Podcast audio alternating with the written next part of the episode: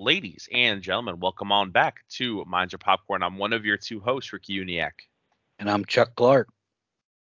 Chuck, I feel like it's been three goddamn years since we put an episode out, even though it's only been two weeks, and it's not that's not that uncommon for us. Like we do our best to get these out weekly. Um, sometimes, you know, with both your and my uh, conflicting work schedules, you know, it, it it's hard, especially when you throw our uh, sport rooting interest into the mix. Um, when when certain games are on, basically we have to shoot for we have like two, three days a week where we can reliably record and maybe like a three hour window on those like uh, two or three days. So, um, nonetheless, we're, we're, we're finally back. Um, I feel like we have a shit ton to talk about. So to kind of give everybody a rundown here, um, we're going to talk about the World Series. We'll do some World Series predictions.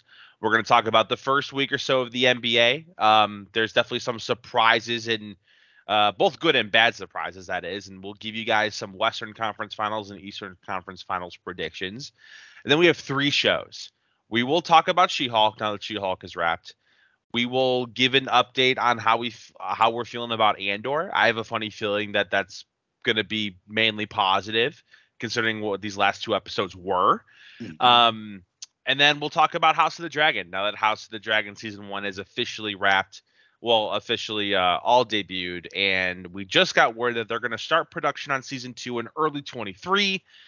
So unfortunately, we're probably somewhere in the realm of 18 to 24 months out from season two debuting. So let's just let's just get right into it, Chuck. I think the last time we recorded, I think the Guardians were up 2 1 on the Yankees, which, listen, we know how this story ends, people. the Yankees proceeded to win the last two games, uh, and then they went on to face the Astros, which Guardians would have had a very similar fate. I have no doubt about that. The Astros are a goddamn powerhouse. Astros uh, beat the Yankees in four. Um, Here's the thing, though. Here's the thing. The Astros didn't play particularly well against the Mariners, and they didn't exactly blow the doors off of us either. Like I knew we were going to lose. I by game at the end of game 2, I kind of felt like we were going to get swept. But I still was like, but this team is not like destro- this is not the juggernaut Astros pre-cheating scandal I felt like. This this feels like a good a good Astros team, a, a great Astros team that's just kind of bare like doing just enough to yeah. to win, you know? You're 100% right. It was a sweep. Now, I didn't watch every single inning of that series, but I did get the sense that that wasn't like the games for the most part were close. There wasn't a blowout, was there? I mean, Altuve did not record a hit against the Mariners or the Yankees until game until game four of the Yankees yeah. series. He was 0 for 20 something. Yeah, they didn't. I guess, I guess a better way to put it is the Astros didn't beat you in the way that you would have expected them to beat you. Like they had like guys like Pena, like a Pena had a monster series. He um, won the uh the D, the LCS MVP. Yeah. Um, but no, you're 100% right. This is not the 2017 2018 Astros. Um, we'll call them the the the cheating the the cheating scandal Stros. The fighting um, trash cans. The fighting trash cans. Which I'm glad you bring that up because I I think you and I might be having the same World Series prediction. So let's just go ahead and uh, let's get them out there. I have the Phillies beating the Astros in six games. I have the I have the same exact prediction. Same that's okay. That's what I that's what I figured. This Phillies team, man, like we talked about it leading up to the wild card round when we when the NL was still trying to get the wild card seedings figured out. Same with the AL. The Phillies didn't look like they wanted it, man. They they looked like they were doing everything they could to kind of throw it away um, and get to the off season. But then they get in and it's magical, dude. Those get that the Padres Phillies NLCS series was so fun to watch. That was the series that I was watching the most of. Um, and I'm glad the Phillies came out of it. I'm a I'm a Bryce Harper guy, man. I don't know. I just love the dude, and I hope he gets a ring. I don't know. I thought it was eternally funny that the Nationals won the year after he left. I thought It that was, was. The, that was the best thing that ever happened. But I've kind of cooled on the guy. He's in been in Philly now. He's, it's whatever. So yeah, he can win a ring. Why not? Yeah, and obviously, I mean, I, th- I think even though there's only five players remaining from the team that got busted for cheating on the Astros, it's still the Astros. And I know you scoffed at my tweet after the Yankees eliminated the Guardians, where I said I was rooting for the Astros. Like that, the Yankees, th- th- that was the only team I was going to root for. Like the Yankees, uh, how do I want to word this? If the Astros played anybody else, I was going to be rooting for the other team. Um, so yeah, I don't want to see the Astros win a ring. Um, give me Bryce Harper. Give me um, Kyle Schwarber. Give me um, why is his uh, Castellanos? Uh, Yeah, deep fly out the left. know. we just need a disaster to happen like all the time during the World Series, and you know he'll be hitting bombs. you know, I, I saw a couple tweets about this. Uh, how awesome must it be right now to be a Philadelphia sports fan? Your I'm- NFL team looks like one of the best teams in the league. Your your baseball team's going to the World Series. Like, must be nice, man. And all they have to do is sacrifice a Joel Embiid MVP and 76ers chances at anything to do it. The 76ers died so the Phillies and Eagles could fly. Um, the 76ers will be fine, I'm sure. Actually, who knows? James Harden's on that team. Anything could happen. I mean, he's he's it's not his fault. He's hooping right now. He put Whose up. fault is it? I it's haven't Joel watched. Embiid's fault. He's Is it? Is he playing terrible? He's not playing well, man. He only put bro. Our starting the Pacers starting center is Jalen Smith. Yeah. That that should be food for Joel Embiid. Joel Embiid should be putting up like 30 points, 15 rebounds, like four assists against those numbers. I'm looking at his uh his stats right now. I'm trying to find his 2022 stats through three games. Like I know it's, I know it's a very small sample size. No, it's through four games. They won last night, didn't they? Yeah, Right, that's right. They, they beat the Pacers. Uh, every loss is a win, baby. Every loss is a win. I mean, according to basketballreference.com, Joel Embiid is averaging 27 points a game and 11 and a half rebounds this season. He is averaging 10 rebounds, according to ESPN. Uh, let me see if I can. Let me go to the box score and pull up his stats on the season. Yeah, 26.8 points, 11.3 rebounds, and 3.3 assists. But how many of that was? I'm assuming he had a get back game last night against the Pacers. He had about he had about his average, 26 points, Okay. five rebounds, but only like that, five rebounds. Yeah. like why does Tobias Harris have eight rebounds? James Harden has nine rebounds. So I guess they just are playing a style where maybe that's what's throwing me off. But still, 26 points. I, I mean, he led the team. No, he didn't. Sorry. James Harden had 29. See, James Harden had 29, 11, and 9. How do you lose? Like I again, They, they won. I I I know, but I mean like they came out to an 0 3 start. They lost to the Jazz, I think. Did they lose to the Jazz? No, they lost to the Spurs. That was the bad team they lost to. Spurs. But that's Um, what I'm saying. Like, okay, you had okay, so Embiid had 40 points in that game. So how does how do you put up 40 against Jakob Poeltl, but only 26 against Jalen Smith? You know what I mean? Yeah, I'm looking at his stats now for for the games this season. Um, I guess the Sixers just aren't playing defense. That's that's well, I, you're you have James Harden on your team, so like, I mean, that's that's got to sort of be expected. Um, I think that they'll still be fine. However, like, this is sort of a little concerning. I mean, they lost to Boston and Milwaukee. That I can understand, but losing to the Spurs, not a great look. Not a great look. And then I, you know, I even, you know what, I took in, I took the Pacers last night with the spread plus twelve. yikes. Shame on me, I guess, but I thought for sure that um the Sixers were going to continue to struggle. And the Pacers, listen, your Pacers, man, kind of kind of surprising. This is a perfect scenario for the Pacers. I hope the season goes exactly like this.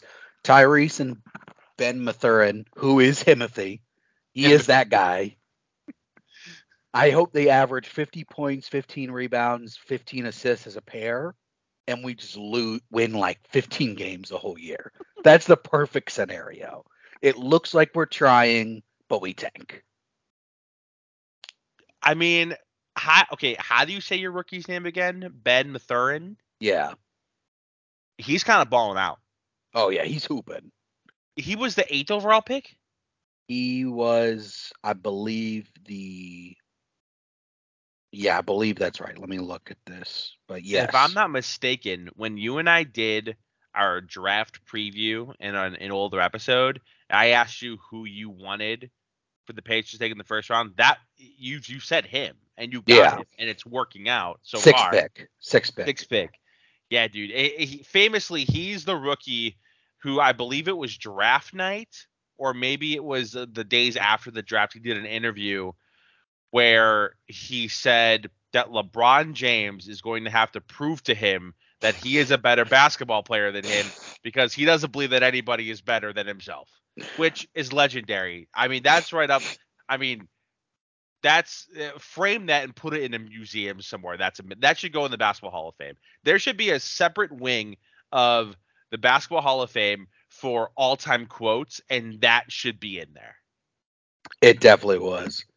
Um, and yeah, he said, uh, da, da, da. yeah, shit, James is gonna have to show me he's better than me. So when do the Pacers and Lakers play? Crazy. I love it though. I I I love that stuff. Um, and he's backing it up, dude. I'm trying to find his. Uh, again, they play November, November 28th in LA. do they? November 28th, 10:30 at night in LA, and then February 2nd uh, in Indiana. Dang, he's averaging a little over 22 points a game. He's shooting 48.5% field goal percentage with a 43% three point percentage. That's that's pretty good. And I mean, And you know what would make this team even better? Victor Wembanyama. Victor Wembanyama. that would make the Pacers pretty pretty the insane. God. Bring him in. Bring in Godzilla. Um, let's give some Western Conference Finals predictions and Eastern Conference Finals predictions. Where do you want to start? Let's start in the West. Um, I mean, not the obvious front runner, the Utah Jazz. I mean, just three and zero out the gate. Collin Sexton proven why he's a winner. Collin Sexton is not. He's playing like nine minutes a game. It is. Listen, do not disrespect Lauri Markkanen like that. Homie is almost averaging thirty points a game. he who did he? He put it on somebody's head. Uh, Gobert. last. Gobert, but then Gobert came down and did get his back. He did. so. He did. But you know what? That's like, you know, Kyrie put Brandon Knight on skates. People forget that Brandon Knight came down and did put Kyrie on skates the next play, but nobody remembers that. Nobody It's true. remembers that. It's So, very true.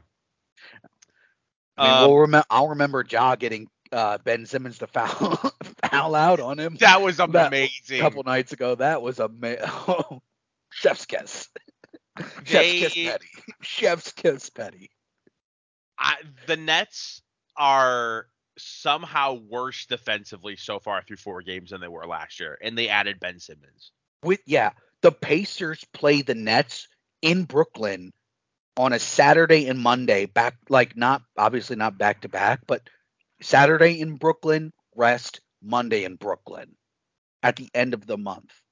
This Saturday and Monday, That's hammer the over in the first game. yeah, Well, yeah. the problem is the Pacers are traveling, so they're on a road game now. Where so they just they were in Philly Monday last night when this episode drops. I'll just say the dates. They're in Washington Wednesday, the 26th. They're in or or they're in Chicago Wednesday the 26th. They're in Washington Friday the 28th. Then it's a back to back where they travel to Brooklyn on the 29th. Then they get a rest day, and then they're stay in Brooklyn for Halloween Monday night. So back to back games in Brooklyn with a day off in between. Yeah, Interesting. I, the schedule's fun. Like it's weird like that sometimes, but but well, this year especially the because they when they did the last round of negotiating, they they basically made it so that there's less back to back actual back to back games. yeah.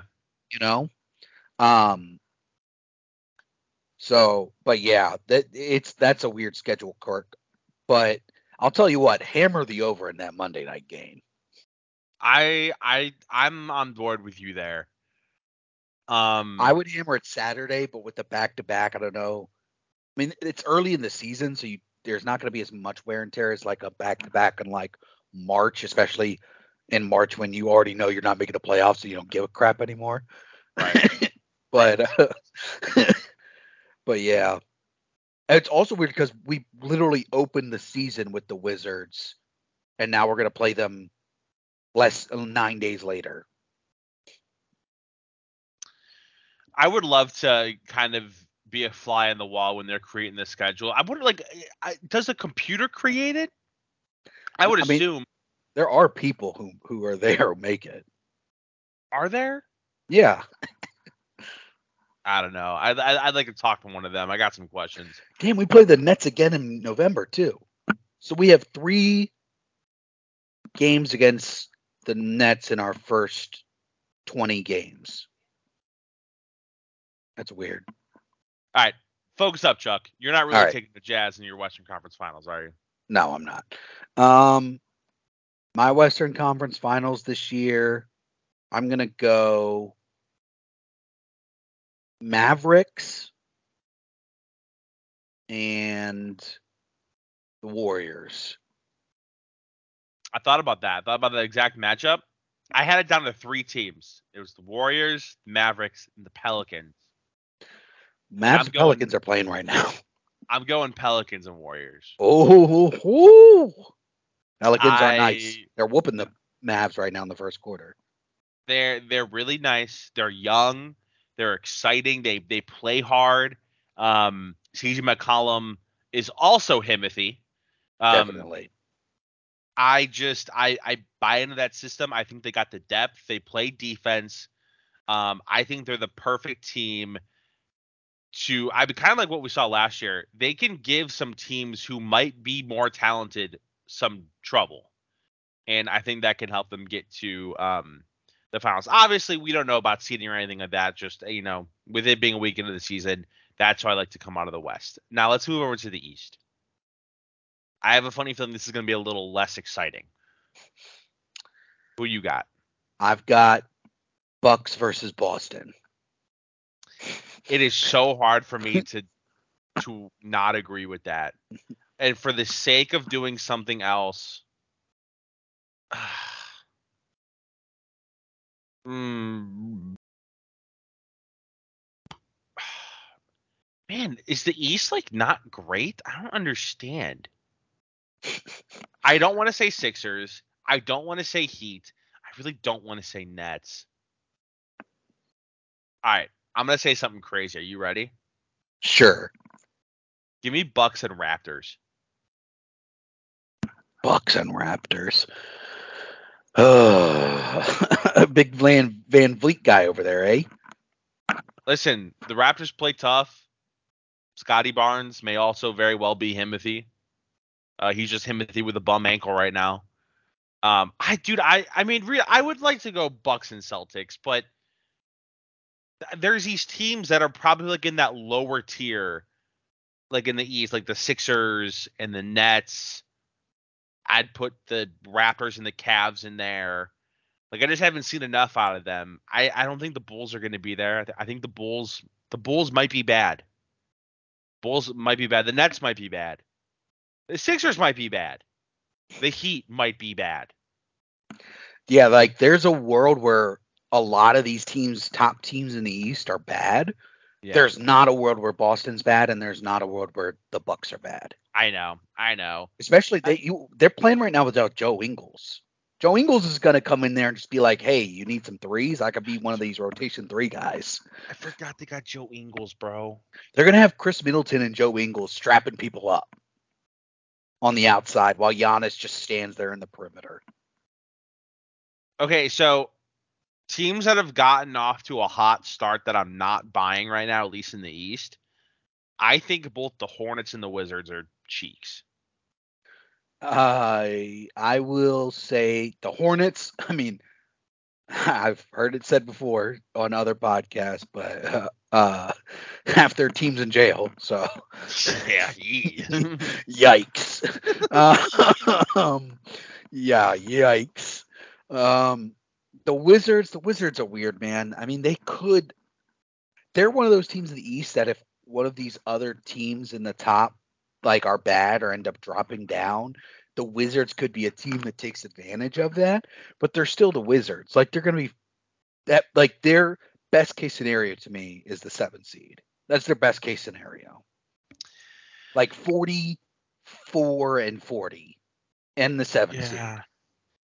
I guess it just comes down to I can't trust the 76ers. I definitely cannot trust the Nets.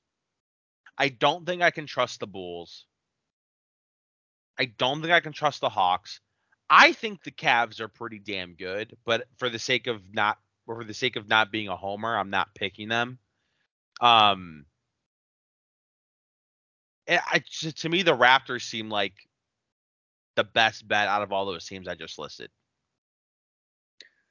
I don't know. The Cavs are better than the the Raptors, in my opinion. But well, they should have beat him opening night, but they decided to assault Darius Garland and gouge his eye out, and now he's out for the foreseeable future, which is great.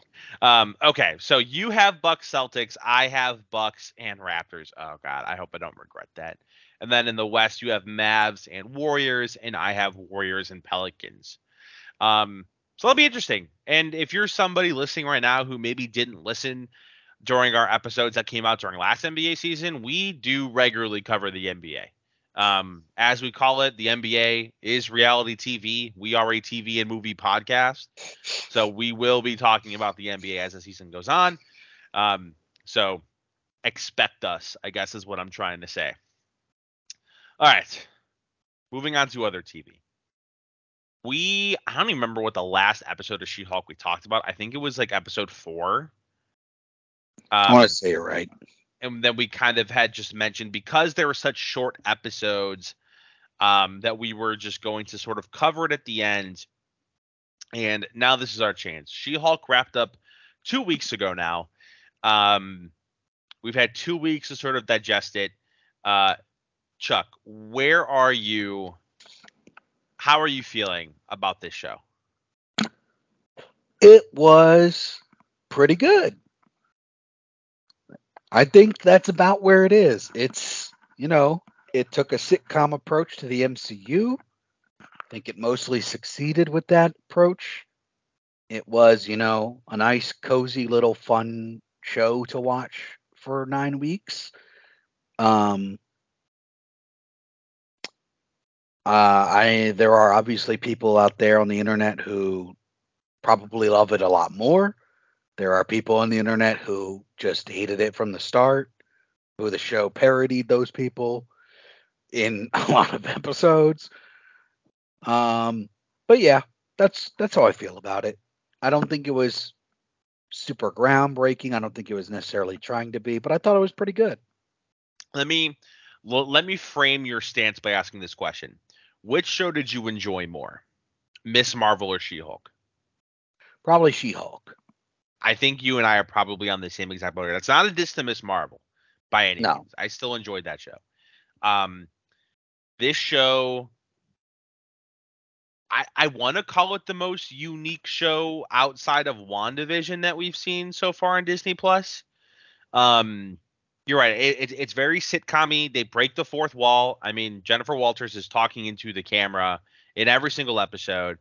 Um, there is a certain subculture in society that this show picks on and uh like like you said parodies. And i think that that is exactly why you're seeing maybe the like the viewer reviews maybe not be as high um because those are the exact same kind of people who would go to the internet to try and extract their revenge uh, on said show. So I enjoyed it. Um, we we kind of got a sort of a major character reveal in the finale. Um, do you know who I'm talking about? Oh yeah, Hulk son. yeah, we Scar? get Scar, which I think we've talked about it on this podcast. Uh, there's rumors that maybe we're heading towards a World War Hulk. I think they said it's in like development or something like that. I don't know if I saw that. I mean, it did, they definitely could have announced it. Um, I I did not see that, but I know it's rumored that we're maybe sort of going down that way, and them introducing Scar would certainly it reinforce that idea. So, um, but no, I enjoyed the show, and I I you know what the one of the complaints that I saw after the finale rele- uh, released was that the show at the end of the day didn't introduce a big bad antagonist. And like I'm totally fine with that. Like for me, and this is gonna sound very cliche and maybe corny and cringy, so bear with me here, but like I do feel like the antagonist of the show were like the day-to-day struggles that she kind of had to endure being a woman, you know, in the workforce and becoming the superhero and, and like all this shit that she had to deal with um, that we've never really had to see before because the majority of the superheroes that we go that in depth with are men in the MCU. So like I kind of took it as that, and I, I, I enjoyed that part of it. So, um, ten out of ten would recommend. If you haven't watched She-Hulk, I'd watch it. Um, you're definitely gonna have to watch it, I would imagine, because there's a lot of main players that are in this show. I mean, spoiler alert: Hulk's in it, Abomination's in it, uh, Wong's in it. Um, and then obviously we just mentioned we do get introduced to Hulk's son in the finale, Scar. Do we? Ha- I w- do you think Scar was all CGI? Like that didn't look like an actor to me, you know? Yeah, if it was, it was just like a placeholder act. You know what I mean? yeah, I yeah, I I think that's probably what it is because we're p- I mean, we've got to be years away from that project, whether that's a series or a movie. That's got to be four years out by now. Yeah, probably. I mean, we know what the movie lineup is basically through phase six, right? Or through Through phase five. Through 24, I'm pr- or this or is it through 25? Well, they they push back a couple movies now, so it's through like 25, I think, or 26. I'm looking it up right now. But I don't think they announced the Disney Plus show schedule. So in theory, we could be like three or two or three years away from like World War Hulk's miniseries. You know?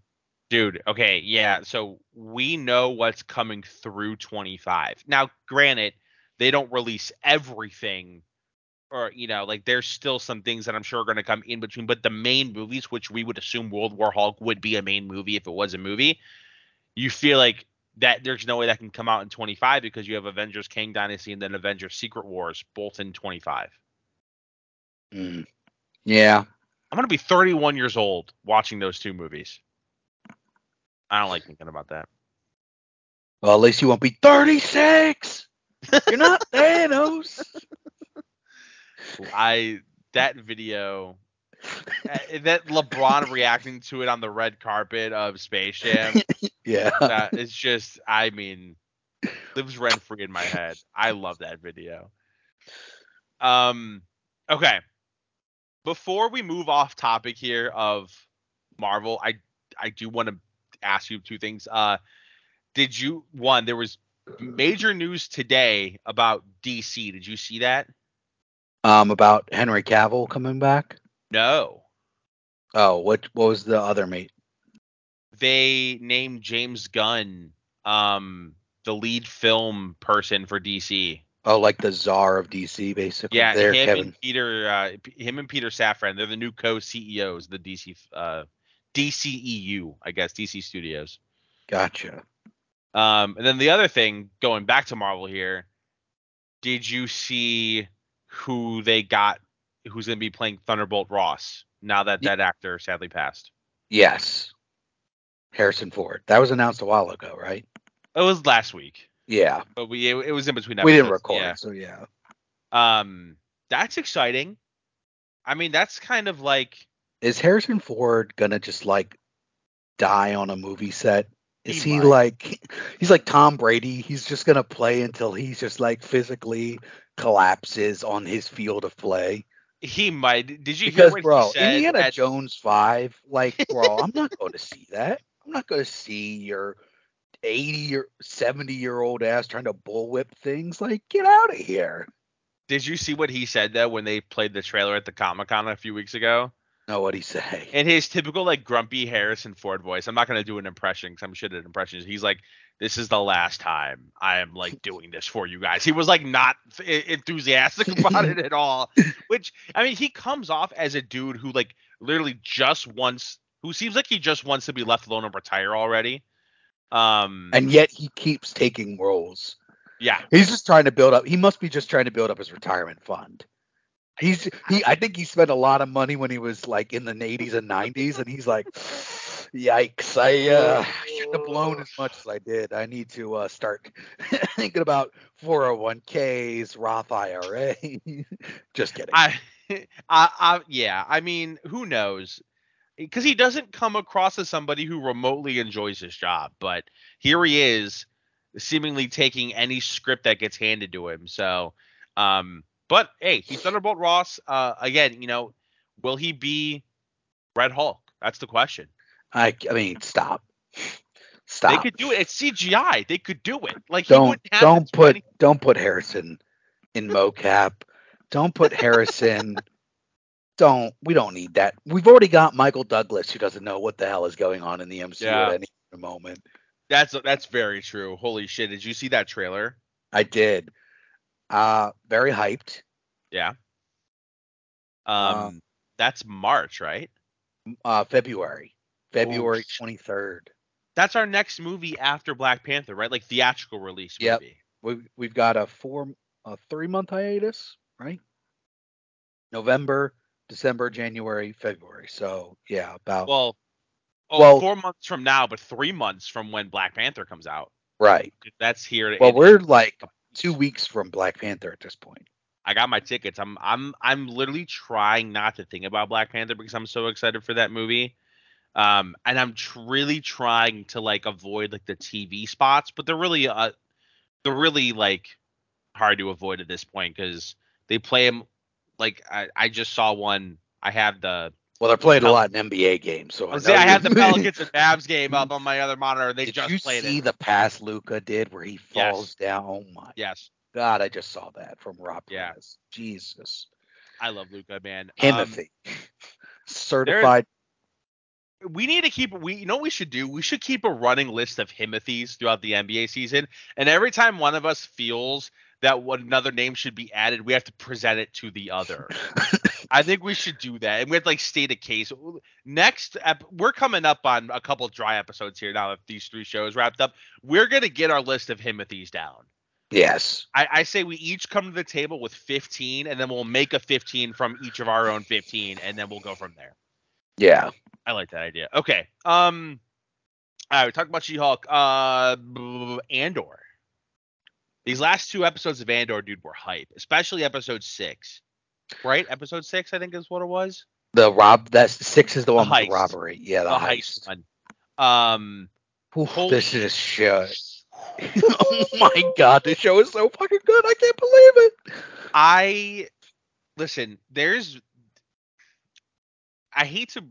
I hate to compare everything to Marvel, but Marvel for the last 20 years almost now has well 15 years has been the gold standard of entertainment in terms of like a movie universe Right. or a, content universe I'll say. Star Wars has all the pieces in my opinion to do what Marvel has been doing, but they just don't seem to have their shit together the way Marvel has. Now, shows like The Mandalorian gave me hope. Like se- season 1 and season 2 of of Mando were fantastic. Um in terms of live action shows, I know we haven't had a lot, but this is the only time where I felt that same magic that Mando had was is with Andor. And episode six, whatever it was the, the heist episode, had all of it, dude. It had the visuals, it had uh, it had the dialogue, it had it, it, the action, it had it all. And I was literally on the edge of my seat. Like I don't think I blinked for the entire like 45 minutes, whatever it was. It was fantastic. So good, so good. It was like you're just oh the perfect tension building the perfect like how's this going to go wrong and then watching it go wrong. And oh my god. And like you knew i was like damn when every one of those rebels died when almost every one of them died i was just like are you kidding me? Yeah. Oh my god you know an, a, another thing about this show and i i, I don't want to come off as you know um beating a dead horse here but because we already know the fate of Cassian Andor, I was nervous about this show because that's so hard to do. Like when yeah. the audience knows like what happens, like when you're doing a prequel with a character, right? Like, how do you how do you ins- instill tension and suspense? It, eh, but they've they've done it, and it's been a masterclass. And I'll tell you what, I believe we um we lose him in episode seven but the actor who played uh Skeen, the same one from The Bear. Yeah, he's episode um, six. He dies at the end of the heist episode. Okay, it was at the end of the heist episode. I couldn't remember if it was that one or or, or episode seven. Um, he he he crushed his role, man. He he plays that like skeptical, confrontational, bully kind of character. He almost plays the same exact person that he played in The Bear in in uh, in in Andor. Um, and it was great. Uh, I loved every time he was on the screen because you just you didn't know what was going to happen. Um, and the show is doing a pretty good job, I think, of really not giving too much away. Like at the end of every episode, like there's still a whole lot about the show that we don't quite know, and we really only have like five episodes left, I think. Yeah, we have five episodes left. And by the way, shout out to uh, this last episode was also just like just oh my god, so yeah. good. Shout out to I need to look up her name now. The actress who plays his like adopted mom, Aunt Petunia from oh, Harry Fiona Potter. Shaw, dude. Oh. Dude, that scene in this last episode, I was like, oh my god, you got me so good. Dude, she every time she's on the screen, I'm like, oh, here we go. My heart's about to my heart's about to shatter, and it it it it it, it works so freaking well, and that might actually probably be my favorite. I don't, know about favorite. One of my favorite dynamics in the show is like him and his adoptive mom slash rescue or whatever you want to call her, guardian. Um, and how like we we saw it in the last episode she wants to stay because that's her home and she feels some type of way and she wants to be there to defend it and you know and, it's not going to end well and you just know exactly, dude and again like uh, this there's sort of this like this like shakespearean tragedy feel to the whole thing maybe because we do know the fate of cassian andor and it's like holy shit this is what this guy went through before rogue one like my god is this dude ever to catch a break um, these last two episodes have been spectacular. I absolutely cannot wait. This episode is going to drop. This this podcast will drop the day that episode eight comes out, um, which will be tomorrow, Wednesday. Um, and I, I I absolutely cannot wait. I'm like waking up an hour earlier than I normally do to watch it before work because I I'm that hooked on it. Yeah, man, this is so much better than I thought it was going to be so much better than it almost had any right to be. Yeah. And it's so good. I I just wish I hope the numbers are proving that like we need a season 2 or that we need more of this because this is the type of show that like I wish was blowing up. I hope it is, but I you know, I it's tough because when it debuted, you had She-Hulk. Not that She-Hulk really dominated like Twitter or anything like that, but like you also had House of the Dragon going on. House of the Dragon dominated the social medias, man. Um, so now that those two things are sort of over, I'm hoping this comes forward a little bit. Like I, I sort of judge, and maybe this is not a correct way for me to do this, but I sort of judge how a show is being perceived by how much I see it on social media. And I look at an app like TikTok, which by the way, we're back on TikTok. We've we have been posting on TikTok in the last week or so. I have more to share on that. Um, but I look at an app like TikTok, and now keep in mind, TikTok does tailor your for you page based on your likes. But I have seen minimal Andor from I've I've seen it like pop up every now and then, but it's mainly House of the Dragon. So who knows? Maybe that's just because what I like, um, and it's tailoring it towards me. But uh, I I do I'm on the same boat with you. I hope that this show kind of reaches a more broader audience because this is a type of show that even people who aren't Star Wars fans would would be able to enjoy because it it's it, you know there's no lightsabers you know it, it, there's none of that. It's not your typical it's not your typical Star Wars project. Yeah. So, um I'm really excited for tomorrow. Uh I'm I'm trying to think. We have five episodes left it'll take us through it'll take us about up until Thanksgiving right? Yeah. And then I think we're also getting another Star Wars show tomorrow, Tales of the Jedi.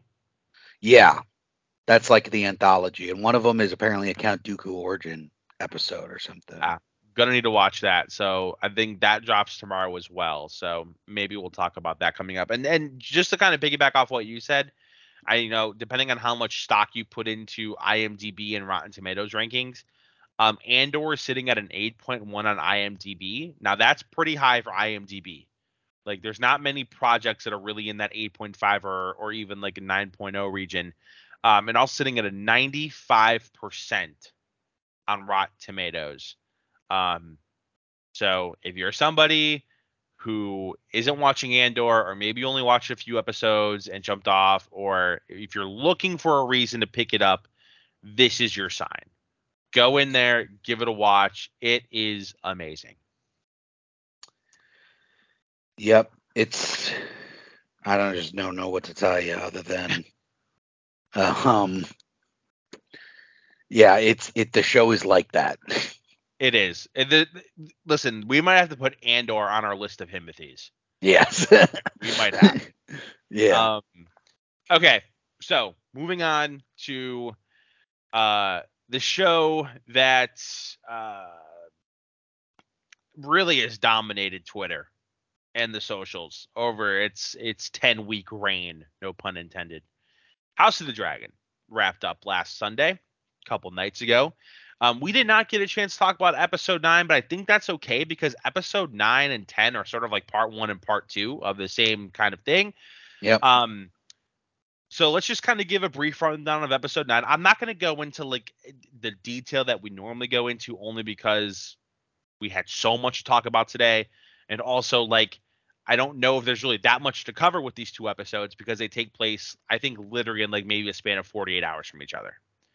But episode nine picks off hours after episode eight ends. Like you get to feel, I believe it's maybe like early that next morning or even maybe middle of the night still. I think episode nine is like two or three days basically because like it's the morning of when they find out or you know what I mean early like he dies at like midnight and I guess find him at like 6 a.m. You know what I mean? Kind of situation. Yeah, so it's like six hours after the end of episode eight is where we pick up with episode nine. And right. uh, as we know from the end of episode eight, King Viserys is dead. And episode nine is it's just it's just the Greens. It's just Team Green. We get no Rhaenyra, no Daemon, none of that. Um, but it's basically the first 18 16 18 or so hours after the news breaks and and and how they truly go and uh I don't want to say betray Rhaenyra because Alicent believes she's doing the right thing. However, we find out during the small council meeting that the small council has had been trying been planning to install Aegon all along without telling Alicent. So whether or not Viserys said what he said to Alicent, this was still going to happen which is kind of interesting because I don't know. I guess I don't know how I feel about that because at the end of episode eight, you get this explanation as to oh, this is how this happens. This is where the confusion comes from. Alicent's just she thinks she's doing the right thing, and then you do learn that well, Otto was gonna do what he was gonna do anyway. That son of a bitch Lannister was gonna do it, and and and and whatnot. So Um, long story short, you know, once the word gets run that the king's dead, now they're trying to find Aegon because now they got to crown Aegon. Aegon's off like in the streets of King's Landing, uh, participating in children fights, like yeah, betting. I'm assuming t- tossing some coins and some in some children fights and whoring his way and drinking his way through the streets of King's Landing. Um, there is a race to catch him. Otto sends Sir Arryk and Sir Erryk to go after him, and Alicent um basically seduces Sir Criston and is like, "Yo, if you love me, if for everything I am to you as your queen, you will go find my son." And he's like, "Yes, I will go do that." And he takes along um Aegon, no, Aemond. Takes along Aemond uh, to go find him. And so it's Sir Arryk, Sir Erryk versus Sir Criston and Aemond. Um, and the premise of why there's two different groups going after him is because Otto wants to get to Aegon first to be like, yo, you got to take care of your stepsis over in Dragonstone. We need to take care of her. And Alicent doesn't want to kill Rhaenyra because they seem to have just rekindled their friendship the night prior. Yep. Um, so that's why there is that power struggle. But alas, Alicent does get him first. Um, Aemond is able to get to Aegon, and while we learn, and I don't know if this was breaking news to anybody, but um, we finally get the confirmation that Aemond's maybe a little bit salty that everybody's turning to Aegon for this because he feels that he'd be the better king, and who knows, he he might he might be. He definitely seems to care more about it. Um, but also he's scary as fuck with that eye patch. So like I don't know. I and spoiler alert, something big happens in episode 10. I don't know if he'd be a great king or not. So um but they do end up installing Aegon before they get to the crowning though. Otto is basically tasked with gathering all the high lords that are still in King's Landing and basically forcing them to re-up their fealty to Aegon.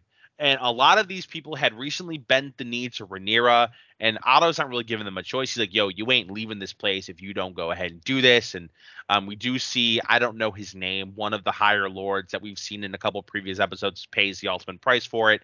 Um, he does end up getting hung Because of Mr. Mr. Footman himself, Larys Oh, that Strong. that dude sucks. Um, yeah, we Yeah, the foot scene was a little much for me. Like I was That like, so- listen, guys, we we get that this guy's a bad guy. I don't need to see the feet thing. I, I, don't clearly, need to do this. clearly his foot fetish is because he has a bum foot. I'm assuming that's where. I mean, there's from. a certain logic to it, right? I get it. I still think it's a little much. I thought it was a little much in the moment. makes makes me wonder if Otto had to show him some feet. You know, like did Otto have to do the same thing? Like I I don't know. I think I think the same way Otto kind of let Alicent do just be Alicent towards the king and you know what I mean? He was like, Well, Alicent's already kind of doing her thing for this guy, so I'll just reap the benefits. very very weird. Um, my, my only two claims two complaints about this episode were that, and I don't quite understand what's going on with this white worm. Number one, her accent. Her accent has changed like three different times this season. Um, I don't understand what her ploy is or her storyline in this show. My understanding is that like basically she's just gonna be Daemon's like so spoiler alert, eventually the I mean not spoiler alert. I won't spoiler alert it. I'll I'll put it in a way that is very obvious. Um we'll get to episode 10, but obviously at some point the blacks are going to try and take King's Landing. Yes. They need an inside person. The white worm is that inside person. Okay, so I think that's where my confusion comes from. Like, so she's still loyal to Daemon. Yeah. Okay, all right. I, I then I do know what's going to be happening here in season two, probably right off the bat, then with her. But um, that that that clears it up. So uh, another point of uh, an, another storyline that happens here in episode nine is that actually uh, Princess Rhaenys is still in King's Landing, and they basically have to hold her hostage um, in her room. Um, and Alicent goes to talk to her, and basically like, I mean, I guess as nicely as she can, she's like pleading with her to like take her side and, and take up uh, or uh, side with the Greens, declare for the Greens. Um, and credit to Rhaenys, she's like, nah, not doing it. Um, you know, uh, still all along during this entire time, we don't know the fate of her husband, Corlys. Like he's still badly wounded.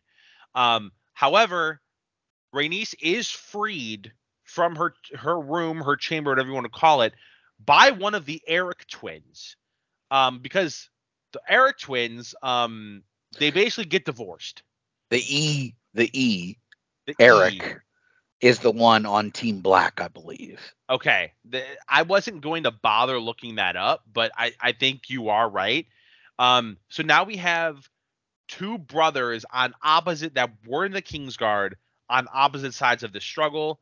Um, Mountain and the Hound, anyone? I mean, we've seen how this goes. We're definitely getting the Erryk Bowl at some point, and I can't wait. Um, he does get Rhaenys out of there though. Uh, Rhaenys uh, goes and gets her dragon and proceeds to uh, interrupt the crowning ceremony um, and sends her dragon up through the floor, killing what I can only presume are hundreds of people. Um, and instead of ending it all and setting fire to basically all of the greens, um, she decides not to, just kind of threatens them. Dragon roars a little bit, um, and then she just kind of flies away. I know a lot of people were kind of like, "Whoa, what the hell is that all about?" Because as far as I know, that part was not in the book. That was like fabricated, not fabricated, but that was for the show. Um, and they kind of had to justify why she did that and she didn't kill them all, which they promptly answer as we move over into episode 10. Now, episode 10 is just like episode 9, except it's from the perspective of the blacks. Well, well, one thing, and if you watch at the end of the episodes on on HBO Max, they have a thing where the showrunners will do like little, you know what I mean, segments and talk about the thing. And the showrunner basically says like, and which I thought was semi justified, was that basically the whole episode, Rhaenys has these interactions with Alicent where she ga- basically gains respect for her as a mother, as an as a person. So that's kind of justifying why she doesn't kill her immediately, which I think makes sense. I still think you could have had her bust up through, or at least escape and not just have her indirectly let the war happen. Yeah. Give her the sign of respect at the end. I think there's a way to do that, so I didn't particularly like that. I don't mind the choice necessarily. I just think there's there was a better way to you know what I mean? Like she could have dramatically exit, you know, still come up through or you know, made a, some grand exit, like Yeah. crash through the wall or something, and like not just like Stared down at Alicent and had that dramatic. I didn't think that stare down was necessary. yes, Like, that's I, I- that's I don't think the stare down was necessary either. Like the dramatic escape, like imagine if like because that door is so narrow. Imagine if you just he, see like you just hear it and there's so much commotion outside and like Yeah. people start running and you're they're like what's going on and like they escape and then they go to see a tunnel and they see Rhaenys like busting through the street or something or you know what I mean? Busting through the wall then it's like the same thing and then she like kind of looks back and her and Alicent have this like look and then she flies off. It's like okay that you just accomplished the same thing without making Rhaenys look dumb. My, my only thing is I the only thing I can think about or that I can think of that would maybe justify including this scene because again this scene must have been expensive because you're on you have a close up of this dragon like this dragon is on the screen um it seemed like they kind of wanted to give Rhaenys her badass moment yeah like uh, she's kind of been the side character for most of the season. Um, we really don't know a whole lot about her. We haven't seen her in any sort of like armor, like what she was wearing, and we really haven't seen her dragon. So I guess maybe this is an in introduction to, I you know, i- i- don't want to call her like battle Rhaenys, but this other side to her that we haven't seen yet. Um, so that could be the only thing I can think of. again though i still think you could do that without having the stare down like you can Yeah. have that as like instead of her escape. First off, also how the how much fucking stone did the dragon have to crawl through? Like, what is this, Dig Dug? Like, you know what I mean? What's going on here? Because I okay. get that. and I accept that dragons are powerful. Like, if you were just like, okay, I it can bust through stone, like I, I accept that. But like, that dragon pit's pretty far underground. Like, you know what I mean? Like, how? What are we talking? well, so the logistics of it, uh, of how far it had to go, I don't know. It just feels a little weird. But that being said, you know, here's my question to you. I see. I was under the impression that that dragon pit is was just below that floor, and if I'm not mistaken, her going through that floor, that building where that building stands is where the dragon pit scene at the end of season seven of Game of Thrones takes place. Uh, yeah, the one with um, where they present the the yes. dead yeah to cersei yes. Because you can see if you were to go back in that scene you can sort of see the structure of the walls kind of that are still standing. So that was what i took from it um but yeah you're right. There, there was probably a way they could have done that. I i wasn't going to complain too much about it but i did see that that was maybe one of the bigger complaints that some people had from um from episode 9 and i think also at the end of the episode they Miguel Sapochnik did mention that because that was the penultimate episode, they felt like they had to do something, like have some sort of shock and awe moment. And I guess that is what they came up with. So, whatever, I digress. Um, it still was a, a, a solid episode. Um, episode 10 is exactly what episode 9 was, but just from the Blacks' perspective. Um, it's the news getting back to Rhaenyra um, and her team that they have uh, uh, crowned Aegon as king. They've gone back on uh, what they said they were going to do. There's skepticism among uh, her and Daemon that Viserys died of you know of his illness and he wasn't murdered.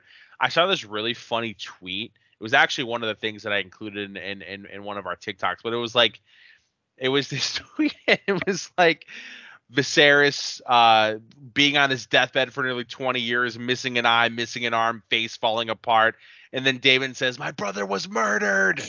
like, no, no, no, dude. Like your homie, homie had to go. Um, Y'all knew this episode eight.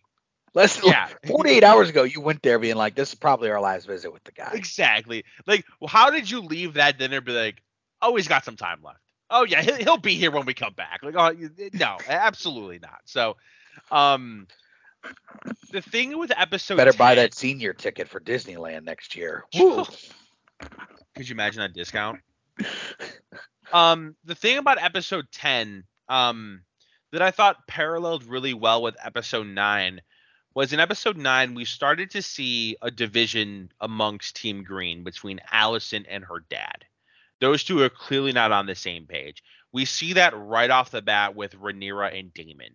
Um, Rhaenyra's like, again, Rhaenyra is at this point, she's not, you know, she's she considers herself queen. The people that she's with at Dragonstone, they end up crowning her queen in this episode. Um, she she does not want to set fire to the realm essentially is she believes it's her job to unite the realm, still everything that Viserys told her. Um, Daemon flat out just wants war. And there's even this piece of dialogue that I really appreciated in episode 10 where she straight up asked Daemon, if you could win back the Iron Throne without killing Otto, would you? And he doesn't answer it because of course he wouldn't. He hates Otto. Um, Daemon's way is you know, through battle, through blood, like killing people.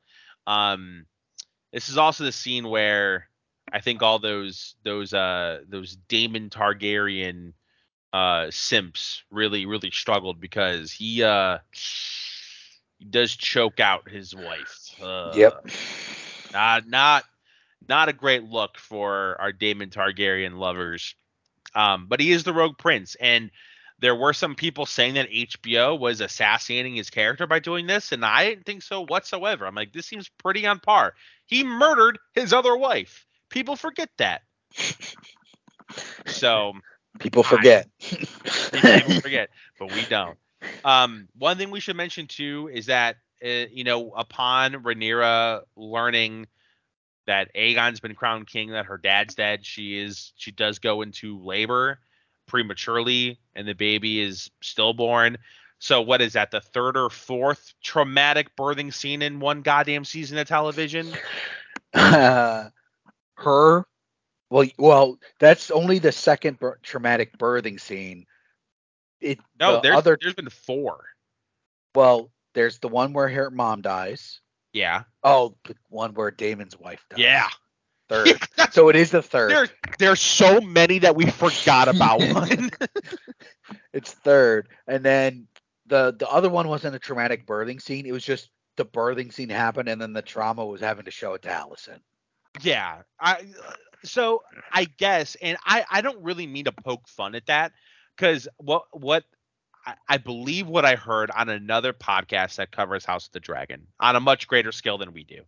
Um, they had mentioned that this was Miguel Sapochnik's idea to include um, or have this theme of like the struggles of labor that women had to go through. You know, I, I I know this is a fictional television show, but these struggles were real back before modern medicine. So he made it a point to tell this story, and I'm curious. I, I the curiosity in me wants to know why. Like, did, did he have an experience? Like, like I, I I'd be curious to know because, goddamn, it's almost every other episode. yeah. Whew. But we got through it. Um, but unfortunately, yes, her her baby does not make it. So, um, you know, she just learned that her dad died. Then she learned that you know her baby didn't make it, and now basically, um, they are now trying to figure out what to do next. And uh, the plans that they end up coming up with are, um, they basically need to send ravens to other houses that have already sworn to or that have already been sworn to her houses like Baratheons and the Starks um They. They're basically there's three major households that they that I th- that they are that are open, basically because I guess so. The Reach where the Tyrells are are going to go for the Hightowers because the Hightowers are in the Reach. They're the Mhm. second most powerful family behind the Tyrells. You know, so they're pretty much probably going to declare for them. Um, and the West, the Lannisters, are also going to declare for the Greens. and Dorne is probably just going to sit this one out. They Dorne's they Sweden, man. They're they're just they're just Sweden. Dorne probably just doesn't care. They're just like, y'all do what you do. We're cool down here. Y'all have fun. Um, so that leaves, um, House Baratheon, Or- House Stark. so but there's four kingdoms: Baratheon, Stark, and Arryn, which they're Right. pretty they're pretty confident Arryn, which is in the Vale, the Eyrie, the Moon Door, and all that, will be on their side. So they really need to secure Baratheon and Stark, and then they're going to have to fight for the Riverlands, Yeah. Tully's. That's where the real battle is going to be. Um so I believe it's Jacaerys comes up with the idea. He's like, hey, dragons are faster than ravens. Send Luke and I And they're more We- intimidating. He's, True, he yeah. basically says like, and they're more convincing. Yeah. And we will go. And so Rhaenyra sends Luke to Storm's End to go talk to House Baratheon. Um, and then Jacaerys to Winterfell to go talk with the Starks and Uh, uh, and the Eerie and the Eyrie. Yes. and Arryn. But she's again, they're pretty confident Arryn's gonna be theirs because some marriage.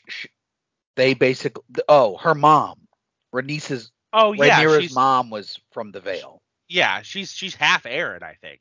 Yeah, Um, so I got really excited when she name dropped uh Cregan Stark, who is like this around the same age as as as she mentions as Jacaerys. Um, not really a spoiler, but he becomes a pretty major player here uh, pretty soon. Um, so I'm very excited to to even get a mention of him. Um, and then she kind of has that talk with her sons before before they set off, where it's like, listen, if you're going, you're going as a messenger. You're not going as a warrior.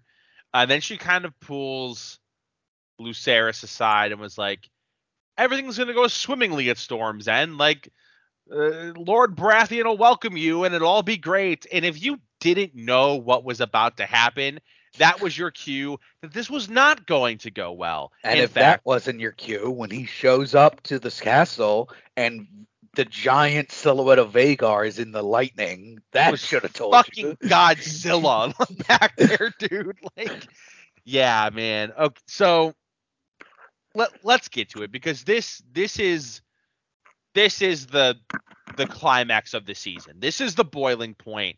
This is what kicks it off. I feel like we've said that before, like when when when Viserys died. This is what kicks it off. This is This is what puts venom in their veins. Yes. Um, Luke shows up again, like you mentioned. He sees Vhagar's there. Don't know why homie just didn't jump right back on his dragon and turn around because th- there's no way this was going to end well if he entered this castle. But then he enters the castle and he sees Lord Baratheon. I don't remember his first name. I think it's like or Borros. Borros. Um, and then off to the side is eye patch pirate fucking Aemond, um, who's already beat him there, obviously because we saw Vhagar. Uh, what we learn is that Aemond came with a promise of a marriage, um, and Luke comes empty-handed. Essentially, that's how Borros sees it, at least Borros Baratheon. And he turns him away, and he's like, "Tell your mother that uh, House Baratheon isn't some I can't remember exactly what he said. Basically, that we can't be bought. Like, Well, he says like we're not a dog to whip on your enemies Yeah. whenever sick on your enemy or essentially. I guess I guess he can be bought because he got bought with that goddamn marriage proposal. Um, what we also learn is that this loser Borros Baratheon can't read. Well, he, can't, no. he has the script. I took it as he couldn't read. No, uh, uh, I was reading up on his character to double check and refresh my memory, but no, he can read. He just hates. Oh, he doesn't hate like talking. He doesn't. Okay. He doesn't like talking in general. And he hate. So he just has his mace to read all his shit. What a loser, dude. Um, anywho, he he sends Luke away, um, pretty aggressively, might I add. And then before Luke can get out the doors, Aemond says, uh, "Hold up, Lord Strong." Um, basically, kind of gives him an ultimatum. He's like, "Yo, you're either gonna cut out your eye for me so I can give it to a, give it to my mother as a gift, or I'm gonna take it myself and probably kill you." Um, and then Luke obviously was like, "No, dude, I'm I'm not doing that." like, what a wild thing to ask. And then Aemond charges at him, and then Borros Baratheon stops it. He's like, "I will not have bloodshed under my roof." So in my head, I I I obviously you and I knew what was going to happen. In my head, I'm like, "Dude, just just fucking run, man. Just get on that goddamn little tiny miniature dragon of yours and get the hell out of there." He takes a sweet old time. He like tells his dragon like a joke before he. It wasn't a joke, but he's like talking to his dragon before he gets on it.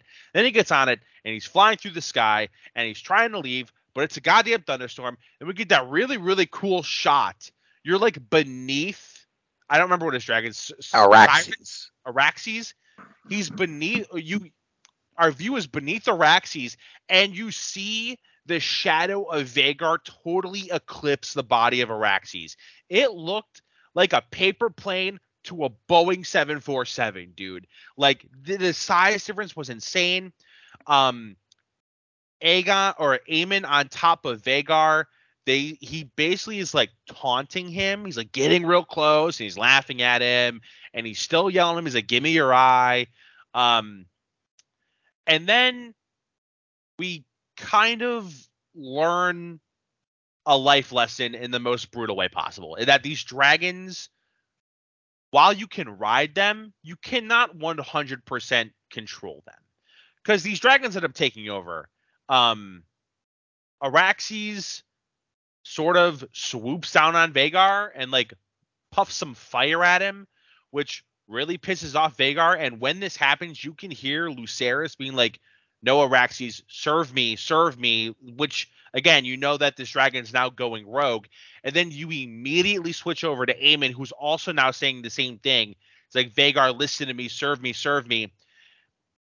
And then you get that shot of Araxes going up above the clouds, and all of a sudden it goes from this terrible looking storm, almost in pitch black, to a sunny day.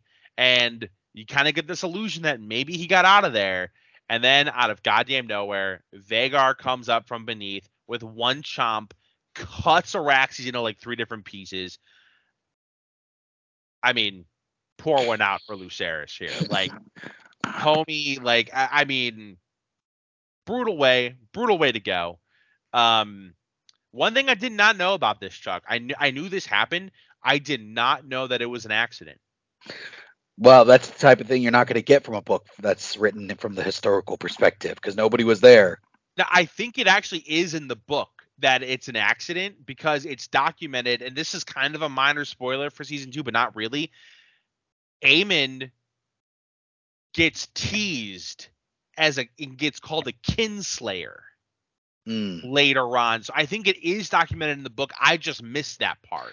Well, the, but he's going to be the kinslayer whether it was an accident or on purpose. Oh, I guess you're right. I, I guess you're right. So, um, so I, I guess we'll have to see if if if they're if I, I'm reading the book, so I'll let you know here in maybe about a week or so, like what what ends up happening. But um, yeah, you can see the look on Aemond's face. He's like, oh, oh, I fucked up.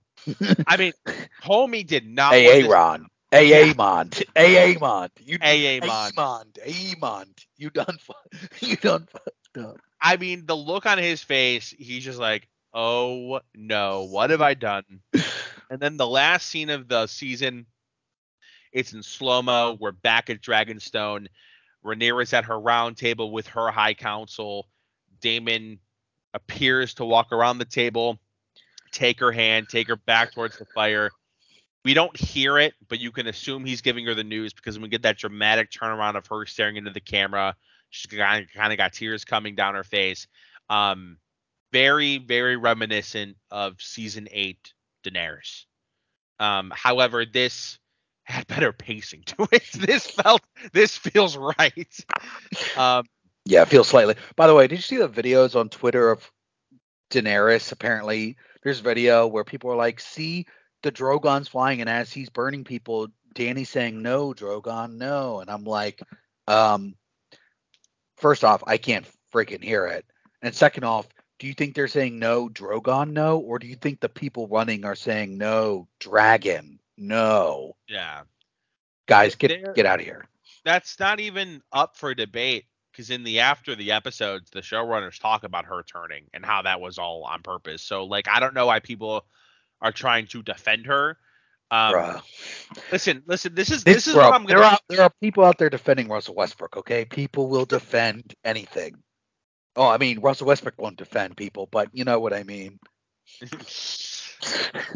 I- He's not playing tonight, so maybe they they're playing the Nuggets. Maybe they'll get a win. Who knows? No, uh, I, mean, the they Nuggets- do, that's gonna be hilarious. Um, so season one of House of the Dragon. Um, Chuck, I want to start with you because you certainly came into this a little less invested. You seem to have become a little bit more invested as the season goes on. What did you think? a very good opening season. I felt like very strong. I still think episode eight is the high point of the show. I don't think I was in love with nine and ten as much as maybe the internet was. Although I still think the internet's consensus would also say that eight is the best. Yeah. Which um so I um I guess I'm looking forward to season two. Um I'm interested to see how they stretch out the next series of events because the Dance of Dragons in the books only lasts for about a year, I think, or a year and a half or so. Like it's not particularly long. So yeah, I'm interested to see. I think George R. R. Martin wants it to go four seasons. Yeah, that's what he said. So based on that, I'm interested in, and I'm interested to see where certain characters meet their ends, like how they dramatize and what you know what I mean. Yeah. Yeah. Um. So if I'm not mistaken, I, I think you're right. The the Dance of Dragons, which is this Targaryen civil war, does not last for very long. And if they're doing four seasons of the show, that makes me think that they're going to go beyond that. And there is a story to tell beyond the Dance of Dragons. I'm actually trying to find the name of it. Uh, it's called The Hour of the Wolf. Is right after the Dance of Dragons, which I think this show might dip into that. Well, I think that would be like episode eight of season four.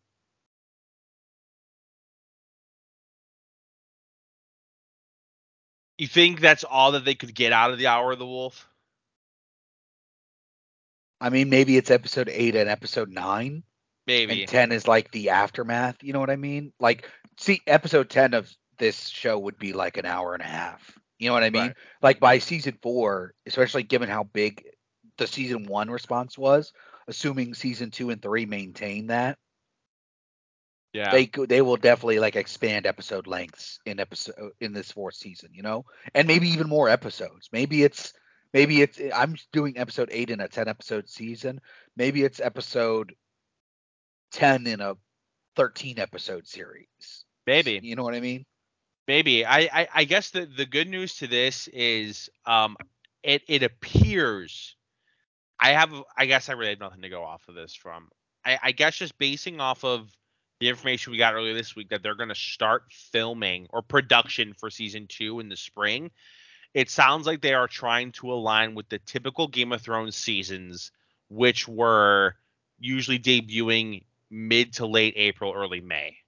So I think that we may only have a year and a half wait as opposed to a full two year wait. Um, I don't think that this show's season two will be debuting later than July of 24. Like I would have a hard time imagining that, but who knows? HBO does what they want because they can. So, um, I think I'm on the same exact boat as you. I obviously I really liked this show. Um, I agree with you that episode eight was the best episode. I don't know how anybody could argue that. I, episode eight when I put it up against some of the best from all eight seasons of Game of Thrones, it's it's right there for me. Um, I loved the characters.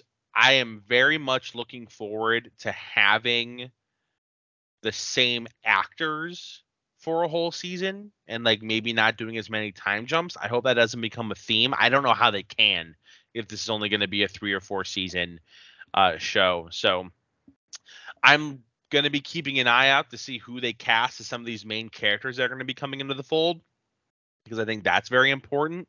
Um, and we should be getting that information here with oh, within the next six or so months. So that'll be exciting, and we'll obviously make sure to share as uh as we as we get there. But other than that, anything else you'd like to say about any of the shows that we covered in this episode? No, I just think uh, give them all a good, good the old college try. If you're if you haven't, I mean, I can't imagine you've been listening to this podcast and been like, I'm not watching any of these shows, but that'd be Right. quite a bold take, bold Right. way to go about it. But uh, yeah, um, a lot of good. Te- I mean, this is an intro. We're getting into it a weird part of the year where uh, uh, it's it's really going to be about the movies. I think going forward for the next two months or so. Yeah, we we, we got some heavy hitters coming out here over the next few months. So I'm retreating back instead of television mode. I'm really going into video game mode. I'm uh, about to replay Fallout 4 again for who knows, probably the fifth, sixth, seventh. I don't know. I've lost count at this point.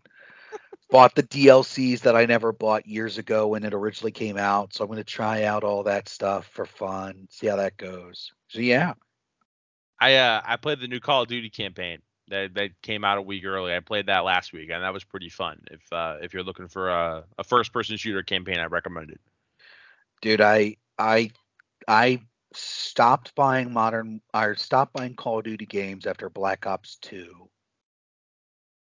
And one day when I was living in West Virginia, I got the itch again, so I bought World War II. And uh, I played that for about a month, and I was like, "Yeah, I'm I'm good on this." and uh, That was I a terrible game. I literally haven't thought about going back to buy a Modern Warfare since. I haven't thought about playing Modern Warfare since. I haven't played Fortnite. I haven't even thought about playing one of those in in in years now. honestly kind of done with that phase of my life. I think. I wish I could say the same. I am I am neck deep into Overwatch 2 and Valorant at the moment, and the new Uh. Call of Duty comes out in a couple days. And And what's the other one? Apex that everyone plays. Eh, I'm not I'm not good enough to play Apex. You know what game I still play religiously is Rocket League. I still love Rocket League. That's the one with the cars and knocking the ball and Yeah. soccer. Yeah, yeah, yeah. yeah, it's like car soccer. Um, but uh, it's a, yeah, like you said, it, it not only is it like kind of coming up on like Oscar buzz movie season, but it's also this is video game season, baby, right before Christmas. So we got some games coming out. Um, okay, I, I just saw a still for the new Fallout TV series being made by Amazon. I'm hoping to get a trailer for Fallout it. TV series. Yeah, coming to Amazon Prime. Oh, what? I'm kind of looking forward to it. But part of the reason I picked up the Fallout game again because I think the Fallout games actually have really good stories that the game almost gets in the way of because you mm-hmm. spend so much time just wandering around, just doing, you know what I mean, just doing the Fallout kind of explore the map kind of stuff. That the story kind of it almost waters it down. I can confidently say I have never played a Fallout game for more than ten minutes. That sucks. Oh wow. Fallout 4, if I were going to tell you to recommend, I'd jump into Fallout 4 just because it's the easiest to jump into. It's the most modern. So it's going to have a lot of the things that you would like you're going to jump into it and be like I you're kind of familiar with how this stuff kind of works already. I played. I want to say the one I tried was Fallout Three. I the opening sequence was I was stuck in a vault and I had to get out of the vault. When I got out of the vault, I had to find. I was like by some like like farmer, like I was by some like some farm, and there was a a three eyed cow, and I shot it, and the farmer killed me, and I was like, okay, I'm done with this game. I wonder if you played Fallout 76. It would no. This was years ago. I'm I'm almost 100% confident it was Fallout 3. 'Cause It was on the it was on the Xbox 360. Yeah, it had to be 3 or New Vegas, but New Vegas you don't start in a vault. So No, it wasn't New Vegas. I'm pretty sure it was Fallout 3. Yeah. Um, maybe one of these days I'll I'll, I'll give it a, I'll give it another chance. Um, okay, just to sort of wrap things up here. Um, if you've listened all the way up to this point, uh, first and foremost, we thank you. Um, second, if you're listening on Spotify or Apple, if you can go ahead and leave us a review, it kind of, you know, it helps the podcast out. It kind of lets us know as uh, the podcasters how we're doing. So we would definitely appreciate it. You can follow the podcast on Twitter. We are on Twitter at Mind Popcorn. You'll find Yeah, both Chuck and my own personal. Was that my own voice that I heard? Yeah, I'm trying to go to our Apple Podcast like thing to look at it, but the problem is like when you the when you click on like the thing, it like automatically wants to play the episode instead of going to the Oh, podcast. You know what I mean? Yeah. Um, but yeah, go ahead and leave us a review there. Um, you can find both mine and Chuck's personal Twitter handle in the podcast bio on Twitter. So you feel free to give us a follow there if you'd like. Um, like I previously mentioned, we're back on TikTok. I have been taking advantage of this House of the Dragon hype. It's probably too little, too late because we are now out of uh, we're out of episodes. Um, but we're almost at 10,000 likes on TikTok on the podcast page, which is kind of mind-boggling. Um, so you can give us a follow on TikTok. We are at Mind Your Popcorn. Um, we are pretty close to having 100 followers on TikTok, which is kind of cool. Oh. I know. I know. Oh shit. Doug, I don't think you pay me enough for being the social media manager. I think I need to negotiate a pay increase because I've been putting in the hours on the. Not really. I literally. I put the TikToks together like when I'm waiting for my shower to warm up in the morning. like it's pretty effortless, but you can give us a follow there. Um, I'm trying to think of what's coming up next. I know we have Wakanda Forever coming out. May or may not be back next week. I know we want to do the Marvel rankings, um, the MCU rankings. So, um, might be back next week. Might be a couple weeks. You never know. But on our next episode, we will have something for you guys. Um, so thank everybody so much for listening today. Um, and we will hit y'all back next time.